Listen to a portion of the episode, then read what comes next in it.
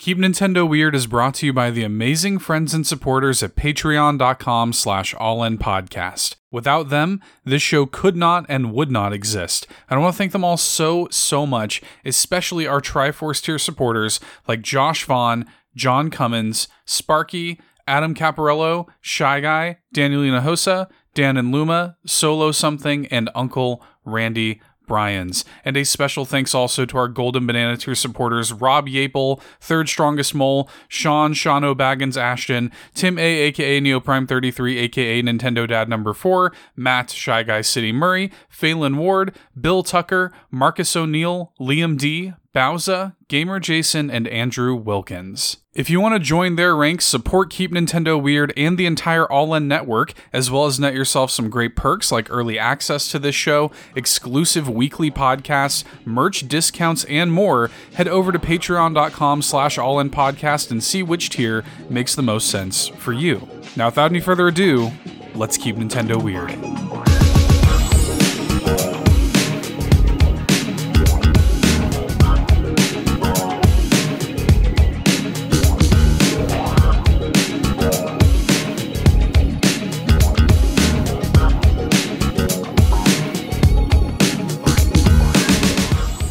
Keep Nintendo Weird, everybody. My name is Seth Sturgill. If you never joined us before, this is a Weird Nintendo podcast about loving weird Nintendo games. Today, we're talking We Love Katamari. I guess specifically, We Love Katamari Reroll Plus Royal Reverie, which just released on the Nintendo Switch. And I am joined by one of my favorite people to talk about video games with, Matt Shy Guy City Murray. Hey, dude. Welcome back. Hey. Oh, yeah. It's been a while. Like over a year, a right? It has, yeah. It's been a little bit. Um, I think, yeah, because we had you on for, you were here for Rocket Slime. Um, and yeah, I didn't even think about that. It has, it's been like, I don't know. It's been a while since anybody's been on this show. It's been tough to like find time to do this show. Um, sure. so, so it's good to, it's good to be back in the saddle and to be talking about this, especially since like you and I kind of had like a weird, like shared kind of experience playing this one. Um, and I want to say, actually, you know what? Now that we're now that we're here and we're doing it, let me just put this right out there on Front Street before you know some weirdo in the YouTube comments is like, um, actually, this is a PlayStation 2 game. You know, mm. um, here's the thing, because there are people out there, even when Keep Nintendo Weird first started, there were people who saw that I had the Prince in the artwork. And they were like, why is the Prince in here? Because at that time, the first game had already come out on Switch. As long as it's mm. on Nintendo, it counts for me. Like this game, uh, like this this podcast is not about like getting into the weeds of what is considered a weird Nintendo game or not. It's about just talking about games and being passionate about it. And the fact that this game is now, uh, that We Love Katamari is now on Switch is just a good excuse to talk about We Love Katamari. That's it. Like, that's, you know, it really is that simple. So just, you know, stay your blade, YouTube commenters. you know, so I just wanted to throw that out there. Um, and it's also interesting too because we, uh, you know, the last time you were here, you didn't really have like th- this was before critical diversions had really like become a thing. So uh, now you kind of have like something to promote, I guess, for the first time ever. So uh, I kind of wanted to just at least quickly before we get into it talk a little bit about critical diversions and like you now have like a podcast that you do? You're you're a podcaster i guess now also? That's stretching the definition of the, of the term. but um yeah i think actually the first time i ever mentioned what critical diversions even was back before it even had a name i think it was on that rocket slime podcast. It was maybe. uh, like we were we've been working on it for a long time. I guess yeah, I'll back up. Uh, Critical Diversions. It's um, a video game fanzine. Um, I did like three fourths of the writing on it. There's like 18 articles. It started off as just a Game of the Year 2020 list, and then I had convinced my wife, uh, who is an artist, to do the illustrations for each of the entries. And then it gradually just got out of control, and I recruited multiple friends along the way to also um, write articles for me, uh, including Seth at the very last minute. True. I wor I wormed my way in there, baby. and yeah, we put that out last November, and then you know, I immediately was down to do a second issue, and I, some a tiny bit of work on it has been done, but then it just kind of turned into I don't have any like major inspiration to write a whole nother magazine right now. Mhm. And then also like would I be able to get the whole crew back together or like find a different crew to do it all kind of thing. So while I figure that all out, we just kind of started a games club podcast in our Discord, um, which if any of y'all want to join, feel free to contact uh, the Critical Diversions Twitter account at crit underscore diversions. Um, but yeah, we we just put up our second episode. First episode was Tears of the Kingdom, which was probably a bad first episode to do that that Yeah. uh, format on. Fair. And then uh, the second episode was the WarioWare series. But yeah, I, I think I think that's everything for Critical Diversions. Yeah. Well, I mean, people who who listen to this show would probably be interested in tuning into that WarioWare episode.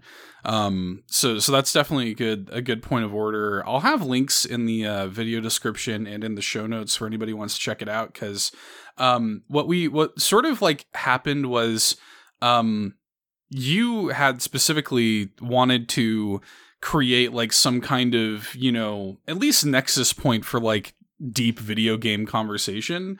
And um and also just the notion of a games club like the notion of a games club is not new. Like there are people there are other you know there, there are even other things that i am a part of that are kind of like little games clubs where you just link up and talk about games. But um we have like a really good sort of like core group of just like kind like empathetic well-spoken intelligent people to link up and like chat about games with you know once a month or whatever and um, even when it's something like WarioWare, we can just get together and chat about it on a deep level for like two and a half hours or something.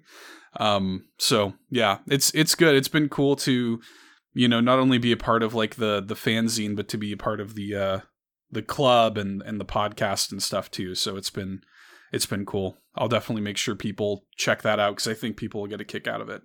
Uh, people who like this show. So yeah. Um. But but Matt, uh, we love Katamari. This game came out, um, you know, originally on the PlayStation Two. It's a sequel to Katamari Damacy, which was also on the PlayStation Two. These are very like PlayStation centric games. Um, Mhm. but coming out on the Nintendo Switch with these like re-roll, you know, HD versions, um, I think has given a lot of people the opportunity to play them for the first time, and it certainly has given like you and I the opportunity to go back and re-experience. I, I don't know about you, I probably haven't played We Love Katamari in like 15 years or something. Like it's been a long time. So getting this, Ye- um, yeah, go ahead. Sorry. Oh no, no, sorry. Um, yeah, I was gonna say I think 2005 Yeah. when this came out originally. Um, it's funny. Should should we just go over real quick what Katamari as a What it even is? is? yeah. um, because I, it's simple but also very abstract at the same time. Um, so in the original Katamari Damacy, uh, you're playing as the Prince of all Cosmos, whose father, the King of all Cosmos, uh, accidentally destroyed all the stars in the sky. like got drunk, I guess. yeah, yeah. like I- heavily, heavily implied that he drunkenly shattered the stars in the sky. yeah. Um, and then it's your job to take this Katamari ball down to Earth and just roll things up onto it, and everything sticks to it, and then you're just rebuilding the sky. Um, it's very silly and very goofy. It's very, very heartfelt and personal. You don't see games like this anymore. I feel like you know Mhm. indie games like are the closest, but it's still this was like a at the time like a, a not minuscule budget like release from a major publisher yeah. where you're just running around rolling stuff up and there's fun music playing about lonely rolling star and whatever else and um so the sequel we love katamari um it doesn't have much of a plot taking uh, in the current day it's mostly told the plot it has is told through flashbacks which is the king of all cosmos's uh, origin story and his his relationship with his father, Yeah. uh, which is uh, we'll talk about that, I'm sure, because there's a Yeah. lot to dig into.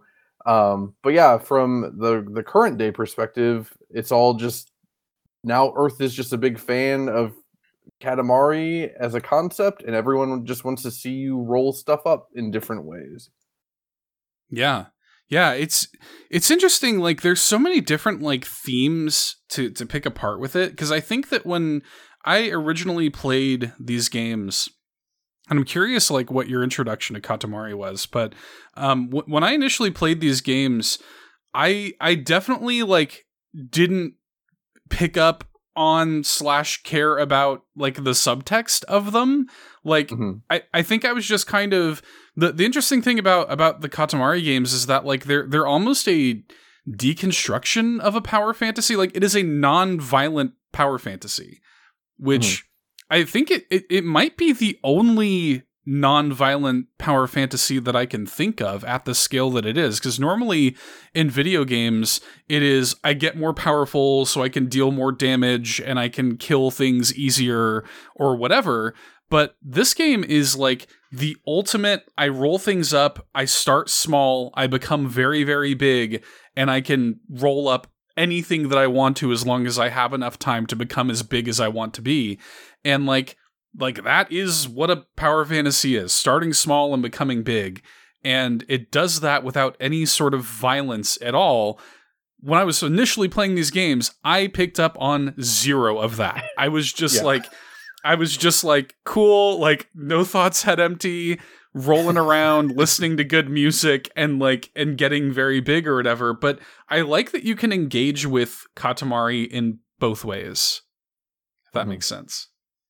Yeah, it does. I mean, yeah, I was I'm with you in that, you know, the original game. So I guess my introduction, I had heard about it in gaming magazines before it Yep. got localized and it was one of those like white whales of like what people were hoping to get localized at the time.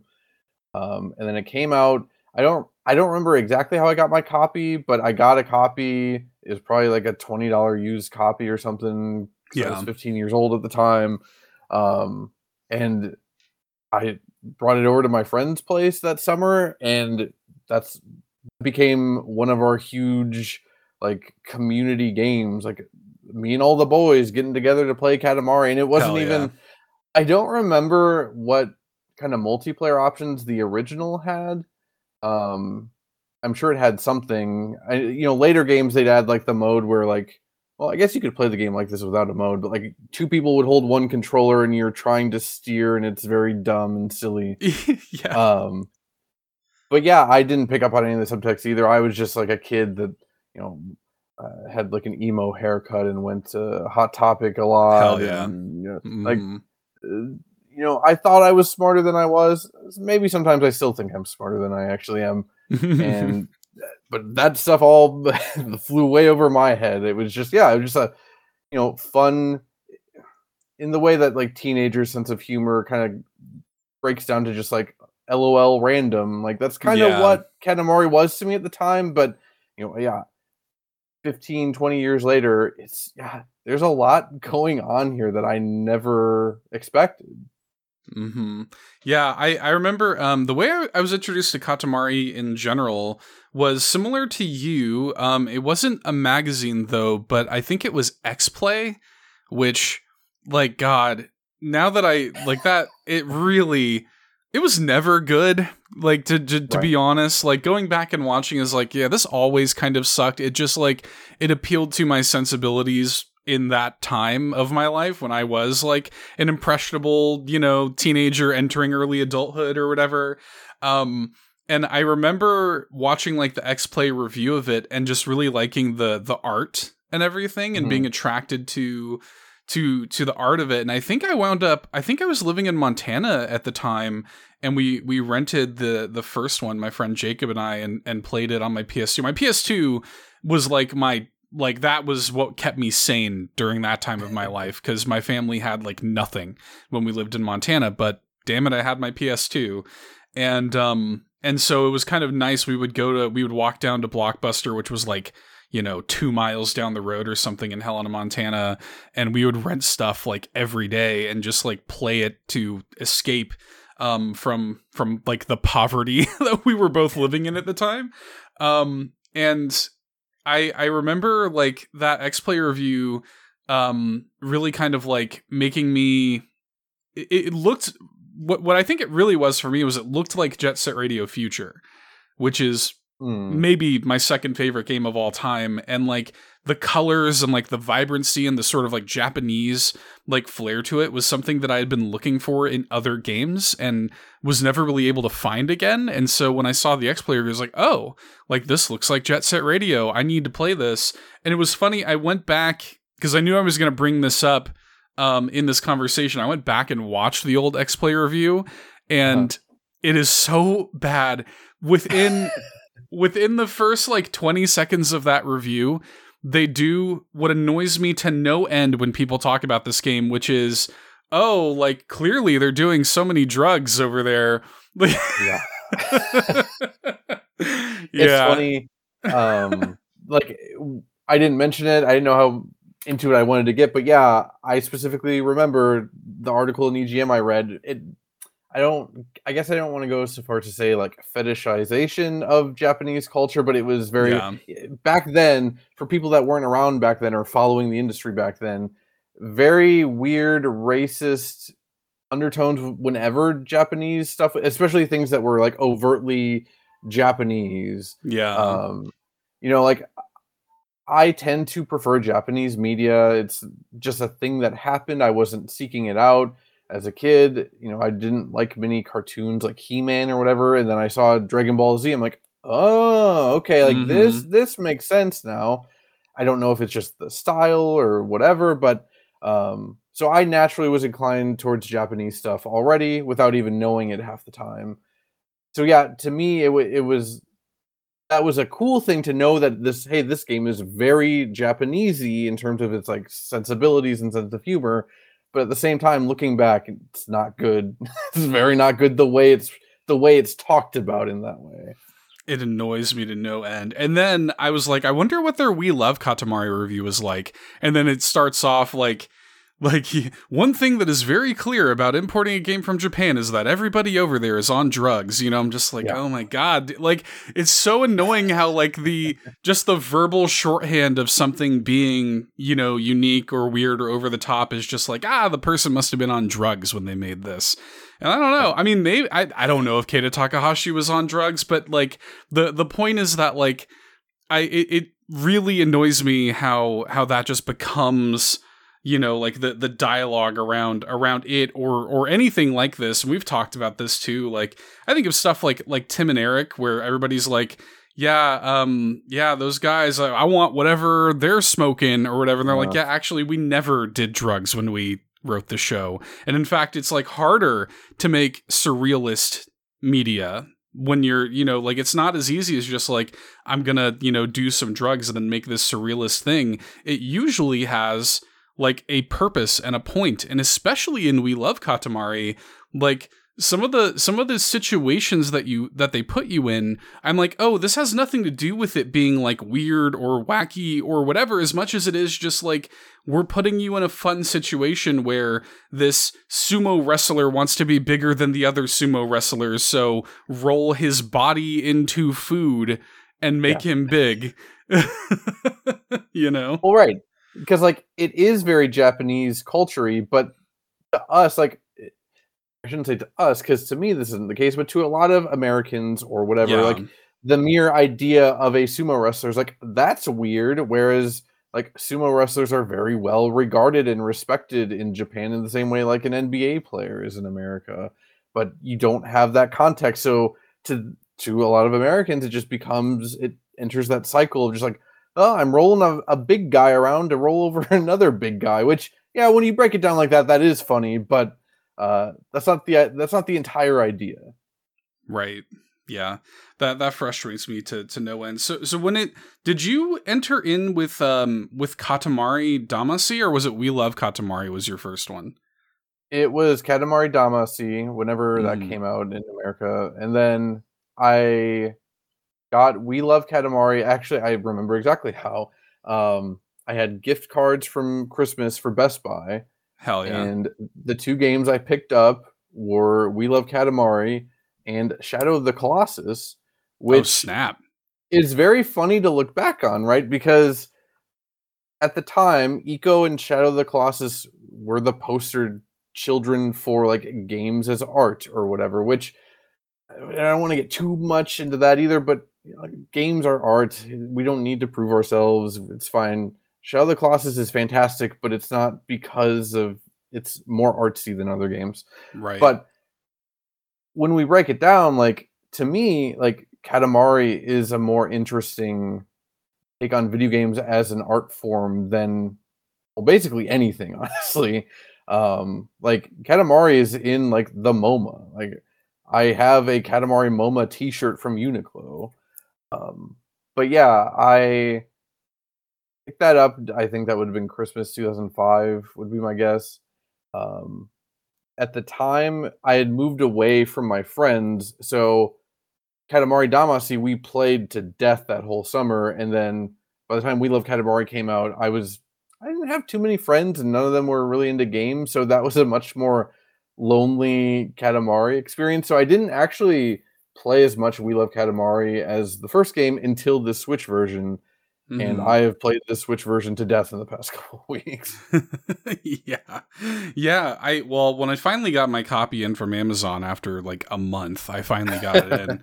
Um, I found it really like and I don't know if it's just the season of life that that I'm in um right now, but like I found myself and, I, and I'm the type of person to, especially in my adulthood, that overanalyzes everything.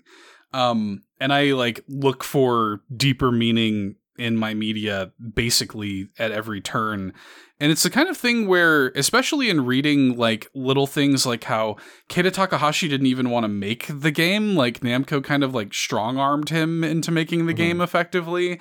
And you can almost feel it like when you play it. Like there's almost like a commentary on like being the recipient of surprise success, you know? Right. Like of of like just sort of like oh like like people actually liked my art that's weird and surprising what do i do now well i guess i had better just appease my legion of my legions of fans like that's the whole plot of we love katamari and that's sort of like you you get the sense that that's probably how Keita Takahashi felt is like I didn't necessarily want to continue beating this dead horse. I felt like I kind of said what I wanted to say with Katamari Damacy, but everybody loves it, so I guess I should appease my fans.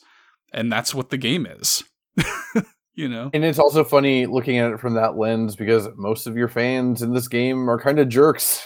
Right. Yeah, big time. Yeah, and, and it was something too like you know, as as like a, a content creator or whatever, whatever like modicum of fandom I have on on the internet, um, on a much more you know macro scale than than this, of course. But like, it sort of resonated with me as like a content creator of like what you what you do for yourself versus what you do for for your fans or whatever. Like, I hate that word, but like what you do for the people who actually like your content. And it made me when I started looking at the game like from that perspective. I started to even pick apart like little elements of it differently. Like one of my favorite songs in the game, and the game has amazing music, of course, but um that that everlasting love song, um, which is great, but like the breakdown of that song is like I can make a song for you and me, I can or I can sing a song for you and me, I can make a song for all who feel love. And like when I was looking at this game through that like content creator lens, I was like, "Oh, like it kind of hit me a little bit differently that lyric. It was almost like i can sing a song for for you and me but like i'm making it for the people who feel love. I'm making it for the people who have that love for what i'm doing that love for me. I'm making it for like i can sing it for both of us but i'm making it for you you know? And like that I, I don't know like that was just a weird like that just gives you a window into like how weird and fucked up like the like emotionally this this playthrough was for me of We Love Katamari and just like the the different themes I was just sort of finding myself picking out of it in 2023. I think, I mean, yeah, for one, I never would have come to it from like, yeah, that content creator perspective and like making art. I mean, again, I've made, I again, I don't want to call it art, but I've made things that like Of other people it's can art. look at. Yeah, of course it's art. Um, but yeah, I. It's funny. I'm glad you brought up the music because yeah, we probably need to talk about the music It's so quite a good. bit. Yeah. Um, yeah, like truly, probably like a definitely a top ten favorite soundtrack of all time for me. for sure. Um, if I had to pick a, fa- I mean, yeah, there's so many good ones. Yeah, Everlasting Love is amazing. Uh, I think my favorite is um, Bluffing Damacy. hmm Um, di- have you ever looked up the translation for that song? No. Okay, I won't go all the way into it. So, it's about a like a guy that that is an alcoholic, and he wants he's trying to quit alcohol cold turkey but he knows he's not going to succeed so he's lying to himself Oh uh, hence the title. Yeah. yeah. so i have some of the lyrics right here. Um, from now on i'm a new man refreshed refreshed. I won't destroy things. I'll make something new. I want to try something new something i've never seen or heard of. I'm a challenger so i'll go anywhere and everywhere. Um and yeah other parts of the song talks about like yeah it, it's basically like he wants to be a better person for like his friends and family but Mhm. the subtext being that he knows that that's not going to last and that eventually he's going to relapse um and so that all these songs play in like a couple different levels but probably my favorite level in the game and the one that i th- always thought of when i thought of we love katamari is the one where you're rolling up um, fireflies Yeah. because there's like a, a nerdy dude that, that he's trying to study at a dark campground and he needs light and that's the song that plays on that level and i had never looked up what the translated lyrics were until a couple weeks ago but yeah it always hit me as very like melancholy and bittersweet and then yeah i i just happened to look up the lyrics or rather i saw them in the youtube comments um, as one does nowadays yeah. and I was like, no, that can't be right. So then I actually like did more, a little bit of research. I'm like, nope, that dude was right. This is what this means. wow. And yeah, it's it's funny too because I think the reason you and I had this like emotional, like introspective look back at the game with this playthrough is on top of the fact that that's already who we are and how we like to engage with our games.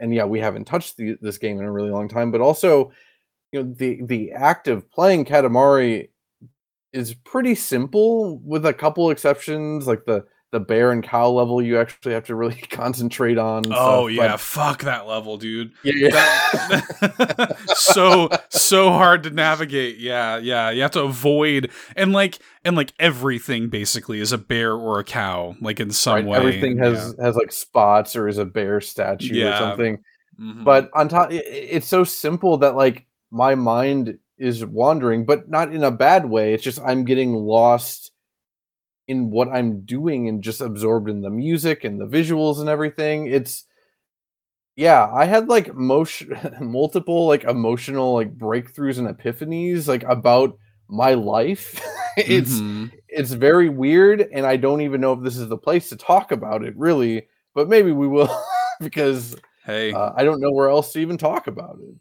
No, I'm I'm right there with you, dude. I had multiple and there's, you know, and there's a lot of like there's a lot of like different different themes to the game, of course, but like I do think that there's something about that. I remember reading an interview one time with Keita Takahashi, or maybe it was a talk that he gave or something, where he actually was very against like it, it seems strange because you would think he would be the kind of guy to like um really embrace like new gameplay gimmicks or whatever things like the Mhm. Nintendo Wii and stuff like this but like he wasn't really making games for that. In fact he was like I think that games like like playing games should be as simple as possible. Like the game mm-hmm. should be at the heart of it. The game the game being fun should be at the heart of it. It shouldn't need any like gimmicks or like the the actual control should be as simple as possible. I don't know that I agree with that sort of like you know totalitarian like stance on it but the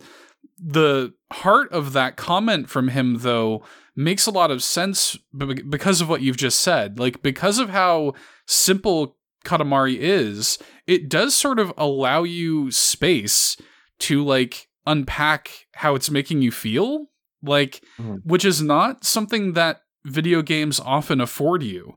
Like a lot of the times it's like you've got you're playing God of War and Mimir is on your belt talking to you constantly, or you're playing Borderlands and like the game just doesn't shut up, you know? Like Katamari is like it's playing music, but like it's fairly like quiet. Like it just kind of lets you go and and like parse your emotional response to whatever is happening. So I yeah, that's such a rarity today. it's interesting. I specifically remember being the big Nintendo dork I am. Um, I was like, yeah, where's Katamari for the Wii? Like, I want to like Right. shake the Wii Wiimote nunchuck, and yeah, he specifically was like, no.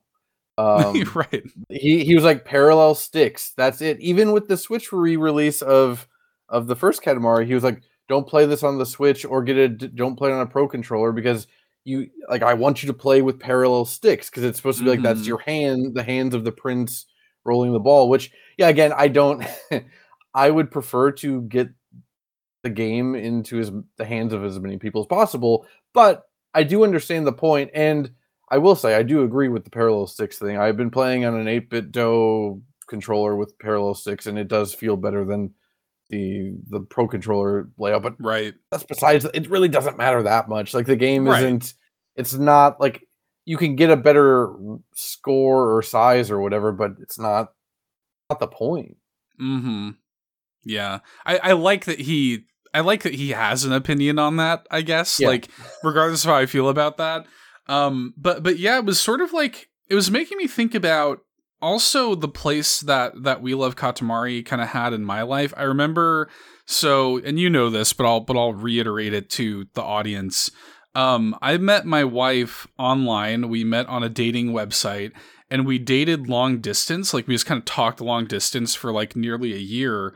And then finally, even though she wasn't like all that far away, I think we both just had like a lot of nerves to meet each other like in person. And I started, you know, we we finally met in person. It was great and blah blah blah. And I developed this cadence of like going to visit her every 2 weeks basically. I was working at GameStop at the time. Every other weekend I would come and spend the weekend with her. And I remember not long after we started dating like in person like that, um, I would typically like get a hotel room for the weekend and we would just sort of live out of that. Mhm. Um, and I remember one time uh, early on in in like sort of dating her in person, um, we had we were you know we had went to bed or whatever, and we were waking up the next day to go do something, and she had set her alarm to make sure that on her phone to make sure that we woke up in time, and her alarm goes off, and it's Katamari on the swing, like so.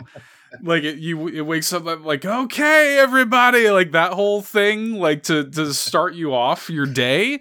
And i remember it went off and like it's i'm like it was one of those things like oh my god like what is that? And then i get the sleep out of i'm like wait a minute is your alarm katamari like and and she's like oh my god yeah i love katamari and i i think that was like one of those moments where it's like i'm going to marry this woman you know and I just remember that that night, um, we like at, at her place. She was living with her best friend at the time, and uh, and she had her PS2, and she had We Love Katamari, and like I just remember like we played that together, um, in that moment, and it was like my wife is not like a hardcore gamer or anything, but like there are a few little touchstones, and I like yeah I'll, ne- I'll never forget that like that sort of like moment of connection with her and i of just like oh wow like you even know what this is at all you Right. know i i meet people still today who who have no idea what it is but somehow it entered into my wife's purview and it resonated with her so much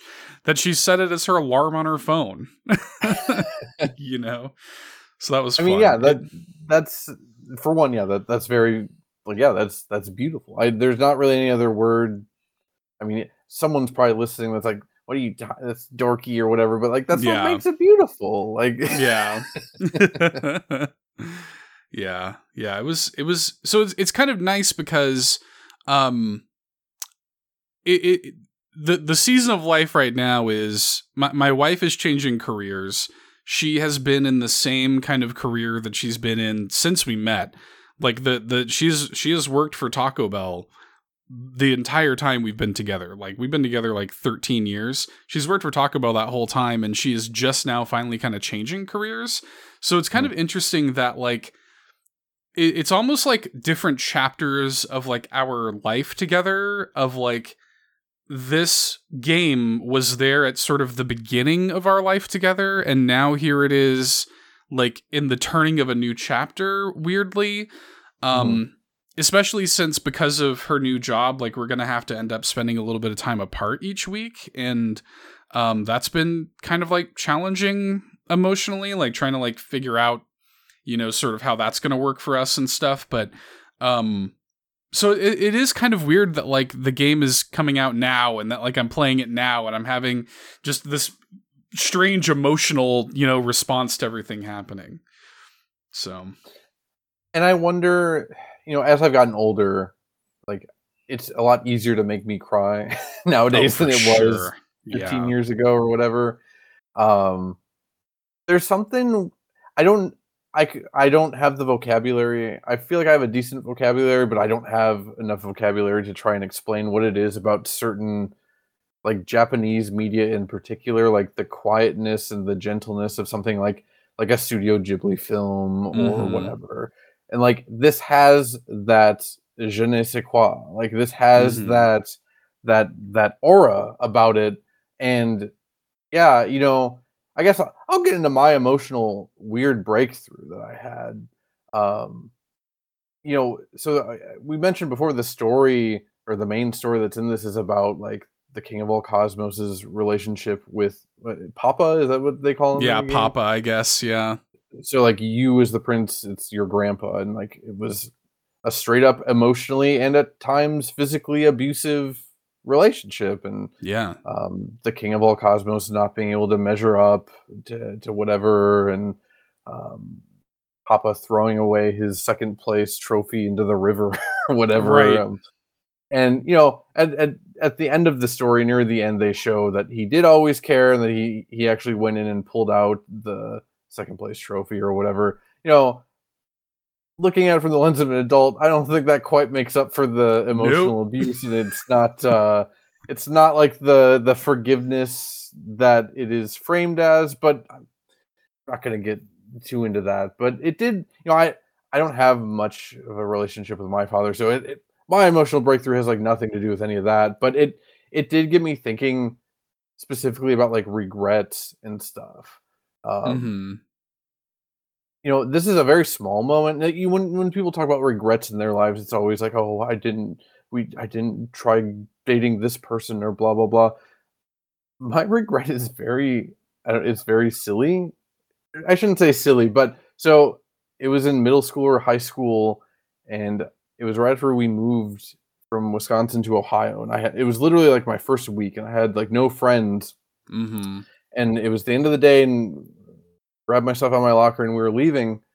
And there was um, this girl like a little bit in front of me and then a dude right behind her both like you know 14 15 years old.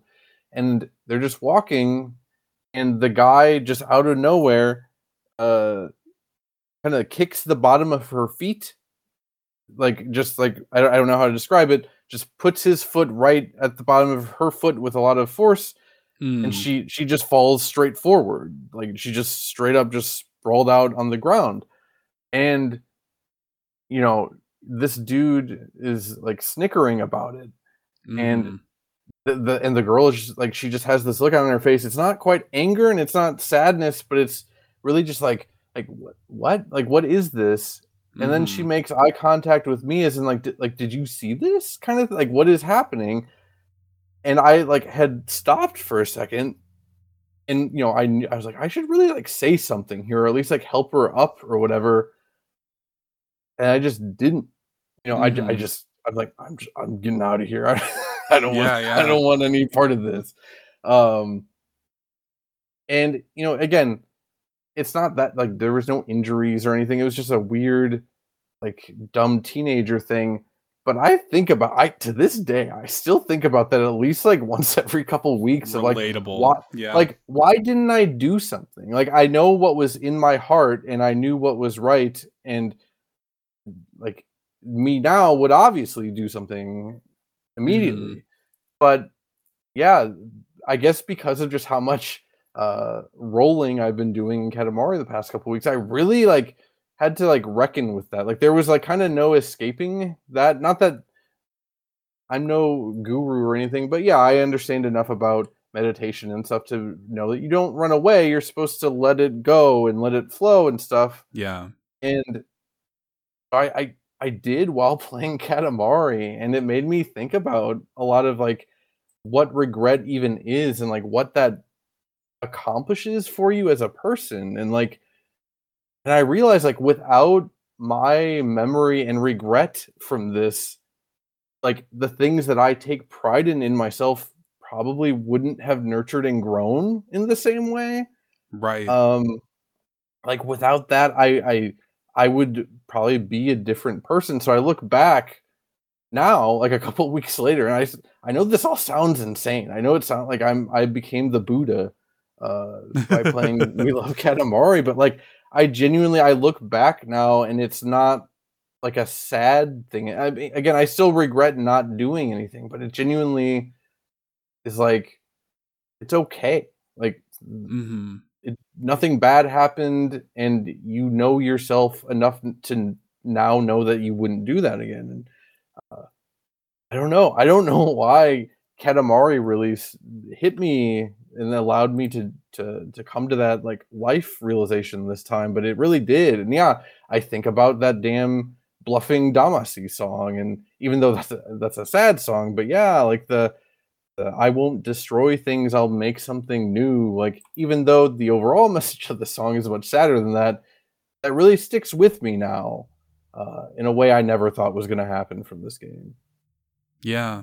Oh yeah, thanks thanks for sharing that. I think that um I think that not only is that intensely relatable for me, like I think about stuff like that all the time, but also I mean, yeah, it's it's important to kind of come to a place of like realization of like um of like what makes you who you are and like that ultimately the best parts of you came from something negative you know in your past and i think that that is uh is certainly a good life lesson to learn just in general, regardless of the fact that Katamari might be the one that allows you the space to learn it. And I, I it's interesting too that um I, I think meditative is actually a really good word to describe Katamari. Like meditation is just anything that can allow you to disconnect and take on your own thoughts and parse them and decide what they mean for you and everything. And that's like exactly what Katamari does. Um, and and I think there's something really beautiful about that. And I'm I'm glad you brought up the um the the father relationship too, because that's an, yet another way that the game like really kind of hit me because I don't have a great relationship with my biological father, and things are we had a massive falling out that I won't get into. There were things like emotional and physical abuse, and like I related to that a lot too, and you know subsequently, just like how the King of All Cosmos did, when my biological father had like a health scare, that was sort of when things the bridge kind of rebuilt a little bit and it was like Mm. that was like kind of the first time that like he was ever able to not apologize but kind of like acknowledge it you know that that Mhm. even really happened at all and and that like he does regret it you know and stuff and and like we uh, we actually got to like sort of talk about that for not even really like still not to the extent that we really need to but um but he gave me the most that he was probably able to give me in that moment and I appreciated that and so we have like a very sort of you know a civil relationship and stuff and uh, and I do you know I do love him like I do you know care about what happens to him ultimately but um but like our relationship was never going to be the same and regardless of like you know you regret it and stuff like that still is forever damaged and i think about the things that the ways my life might have been different if that never happened the person that that i might be the sort of like anytime i have a moment of like weakness or anger or something i'm like god like I wish that I before we started recording, like I was talking to you about like a moment of anger recently that I like regretted, you know, and I'm just like mm-hmm. I was like up all night, you know, thinking about it and just and it's a very little tiny stupid thing, but like um I think that like it it does ultimately though what what you've just said and and what I've just said does demonstrate like a level of self-awareness and empathy that I think is like important um as as as people but it's also something that like not a lot of people have like in right. the modern day you know? Not a lot of people have that that realization of like oh like i i did something wrong and here is what i can learn from it. Um and here is how it it makes me a better person. Um and if katamari is the avenue by which to explore these feelings and to make you a more empathetic person then i think more people should play katamari also, the soundtrack is banging. It's fucking so good. It's really good. yeah, yeah. It was um, it was a weird experience playing this, and like that's that's the thing too. Like another thing that has been nice about this conversation is, is like the because the game is so simple. Like there's not really all that much for us to sit here and talk about rote things like the gameplay because right you're just rolling a ball around. you know, that's the game. So, uh, yeah. the one thing I did, I've been thinking about this a lot lately too, in regards to the not so much the gameplay, but the design of it, yeah. or rather the art style of it, is like I've always loved Animal Crossing, like since the GameCube original or kind of original, mm-hmm. and having said that, my wife is like the Animal Crossing super fan and like engaged with Animal Crossing in ways that I didn't even know were possible until I met her. Um, and so like when I moved in with her and we got married and stuff, um, I really watched her play a lot of Animal Crossing. Still am. She's a few thousand hours into New Horizons, but hell yeah. Uh, like she takes her town decorating very seriously, and I had never did any of that in New Horizons until we lived together and it really sparked a fire lit a fire under me to like really like oh yeah you can do some cool stuff here and what because like when i see like youtubers or whatever doing animal crossing a lot of them are just like they're just making like uh, larger than life things like i'm going to make an arena or i'm going to whatever whereas what my wife was doing and i've seen other people do this it's not just her but she makes like real life things in Animal Crossing.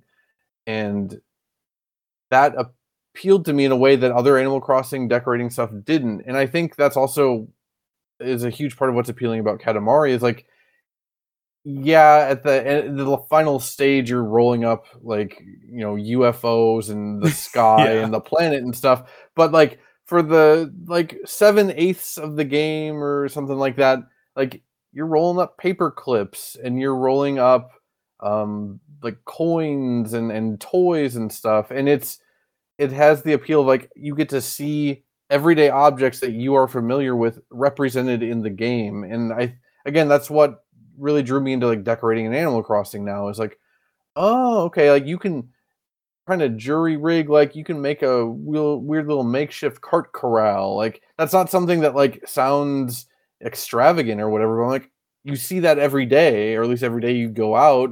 Yeah, there's a cart corral. I want to make that because that represents my life. And yeah, I think Katamari. Really, when I think about it, that was like the first game I ever saw. Like just that was populated by basically just everyday objects, and that was right. so cool at the time.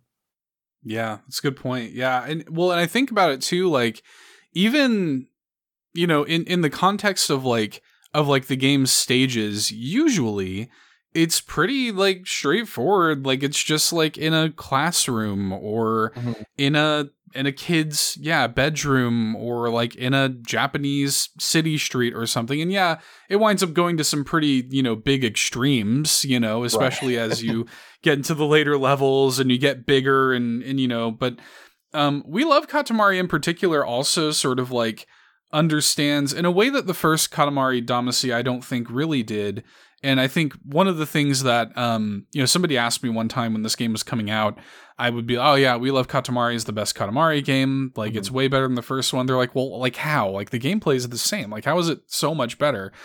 And I think it's not only the things that we're talking about, the things with the story such as it is, the theming of it, the music is better and everything too, but like the game also I think understands the assignment more even as a game than the yes. first game did because like it'll put you in these places but it'll give you like more interesting parameters than before. We talked about the bear and cow level earlier, which is one example, but there's also that one where you're like a race car yes. like uh track thing which is really fun and goofy uh and like it it doesn't like super work but like that's kind of the point like that it's like you're just darting around this track you know? I love that. Yeah, whatever, whether you're playing as the prince or whatever cousin, we gotta talk about the favorite cousins oh, yeah. also at some point. Um, but whoever you're playing as, like, they're, I think the prince is just on like some kind of like cart, like they're they're on top of some wheeled thing because yeah, you're you're moving forward automatically. Like the game doesn't mm-hmm. really let mm-hmm. you stop on this racetrack level. But then um, I forget exactly. My favorite cousin in the game is Slim, who just looks like like a cardboard cutout of the prince. Like he's just yeah. very thin and boxy. I forget exactly what he's riding. I think it's some kind of like flat horse or something um, yeah. on that level. It's very, very good and a great so dumb good. attention to detail. my my favorite cousin, I don't remember their name, but it's the mushroom one. Yes, like I that's my second favorite. I, I love that one. Like, and I I love all of them. I love the the big like round yellow tennis ball looking one with mm-hmm. the little horns. Like I, I like that a lot too. And I, I can't remember if um like I know you can get the presents and stuff in in the uh in the original as well, but like I don't remember engaging with that stuff nearly as much as I did in this playthrough. Like I remember like I would kind of like yeah, I would play as like some of the other cousins or whatever, but like for the most part I didn't really engage with a lot of the stuff like the I don't I don't know if the photo mode is new to this version of the game. I think it is, but yeah, it's been so long since I played. Yeah. I didn't look any of it up. I think I wanted the stickers or the graffiti. That's also new that you yeah. take pictures of. Yeah, and I thought that was really like cool and like an interesting way to sort of like engage with with Katamari, like an interesting like sort of addition. Also, this version has like more content, like the Royal Reverie part, which kind of mm-hmm not really like it, it's sort of positioned as like further backstory for uh the king like you're playing as the young king of all cosmos and like instead of the king talking to you it is papa talking to you. And it's it's pretty slight you know like ultimately i think it's five stages. And they're um, all like really short yeah. very very short yeah. But it's like kind of cool that they did it at all. Like I was, I was I was sort of looking at. it, I was like, yeah, it's kind of like neat that it's even in here. Like I, you know, I really didn't expect anything. Like this could have just been a quick and dirty port, and no, it's got a lot of new stuff in it too. So yeah, I going into it, like I remember, like yeah, the name plus Royal Reverie, but I didn't, for whatever reason, I didn't realize that it had a new title. yeah. yeah. Um, and also yeah the, the the child version of the king of all cosmos is very cute it's very good mm-hmm. to roll mm-hmm. around as him um i will also say uh i don't think it's just because this came out like a week or two after tears of the kingdom but like this is one of my favorite games of all time and i didn't realize it was coming out until i looked at the eShop and it was out i had zero yeah. clue so i don't know like who like you know i can't fully blame marketing when i don't know exactly how much marketing they did but I feel like I should have been aware of this, and I was not. Yeah, they. I don't feel like they marketed uh, marketed it very strongly, and it's also like thirty dollars. I think U.S. I think it's twenty nine ninety nine. Like it's mm-hmm. it costs like you know very little for for what the game is. So I I don't know. Like it's really it's really neat. Like it, it was. This has been a really strong year for video games. I think in general, but um, and this is something that that I've said in a couple different places now, including the Critical Diversions podcast. Um, it's been a weird year for me though for video games, mm. especially on my Nintendo Switch. Like it's been a year where I felt like I haven't been able to like strongly connect with many AAA games um, beyond Tears of the Kingdom. Um, Tears of the Kingdom was the first like AAA scale game this year. I think that I like really connected with. Um, and so to come off of Tears of the Kingdom basically straight into this, um, it was just yeah, it was kind of a nice reminder of like the power that video games still can have, and the experiences that I can still have with them, despite feeling a little listless for most of 2023. To have a profound experience with We Love Katamari all this time later was kind of nice. yeah, uh, I've had similar thoughts this year. Like after Tears of the Kingdom, like the majority of stuff I've even played is like remasters and remakes, and right and looking at it through that lens, like, yeah, we love Katamari Royal Reverie is probably my second favorite thing I've played this year. Yeah. Um, without Zelda, it would probably be the the number one. Yeah. No, really good. I I recommend um I recommend people pick it up. Um and it's also too like it's it's a lot of the stuff that like people the reason I think it qualifies for a show called Keep Nintendo Weird is not only that, you know, it's great that it's on a Nintendo platform now, because really it feels like it kind of just belongs, you know, mm-hmm. on on Nintendo Switch anyways. Um, but it's the kind of thing that like people sort of like say uh, that that they want more of. Like people say they want these kind of like unique experiences or like original IP or whatever, and it's like, well, it's out there. You just have to like look for it. And even at the scale that this was, you know, it may be like a $30 remaster now, but like back then, those were full priced games from a company like Bandai Namco, which was uh, or just Namco, I guess, at the time, which which is you know like that was a bigger name then than it is now, you know. Mm-hmm. So like it, it also is kind of like it's almost like an illustration of like uh, weird ideas at a large scale that I appreciate. So yeah, it's a good game. Pretty good. It's a very I like game. it. And and it was kind of the de- to me, I guess real quick, it was kind of the death of like that era of gaming to me. In terms like mm. I can't think of that much like I mean there was some stuff like what that Tokyo Jungle or whatever on PS3 a few years later. Oh, I love but, that game, yeah. Um I can't think of that many like and I say weird for want of a better term, and I, I, know this is the Keep Nintendo Weird podcast, but like mm-hmm. I just can't think of the exact word I would right. want to use. Quirky, offbeat, whatever.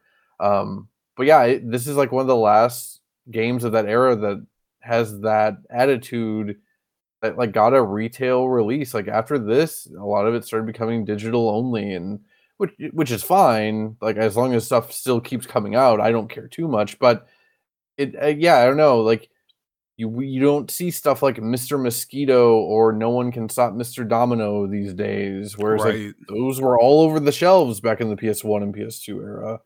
And yeah, I I really missed that time period. Yeah. It's a nice harkening back to to that sort of thing. So I don't know. People should go play it. Um, you can play the first Katamari Damacy as well. It's also really good. Um, and and both of them have been you know sort of remastered and re-released uh, on on Switch, and they're both really good. So, but yeah, I I appreciate you for for coming on and and being willing to go there uh, to to sort of work through our emotions together with with uh, we love Katamari. I appreciate you. Uh, real real quick before we uh, wrap up, I guess if you would point them in your direction sort of one last time for for yourself and for critical diversions. Yeah uh, my personal twitter is at shy guy city. I think my avatar right now is slim from we love katamari so Hell you'll, yeah. you'll know if it's me. Uh, and then yeah critical diversions is at crit underscore diversions. I think we've got the the fanzine and a pin tweet. It's free to read and the the podcasts are also up so anything you want is right over there.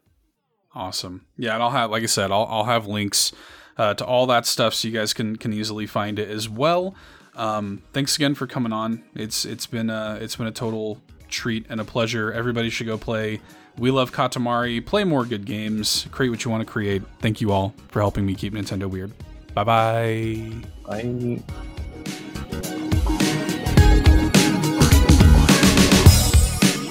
Dokuso this is a term which has guided Nintendo since the early days of the company when Mr. Hiroshi Yamauchi was president. In English, it means creating something unique. I believe when you hear from Nintendo this week, there may be several times when you say to yourself, Well, that certainly is unique. And hopefully, you will be thinking of unique in a good way.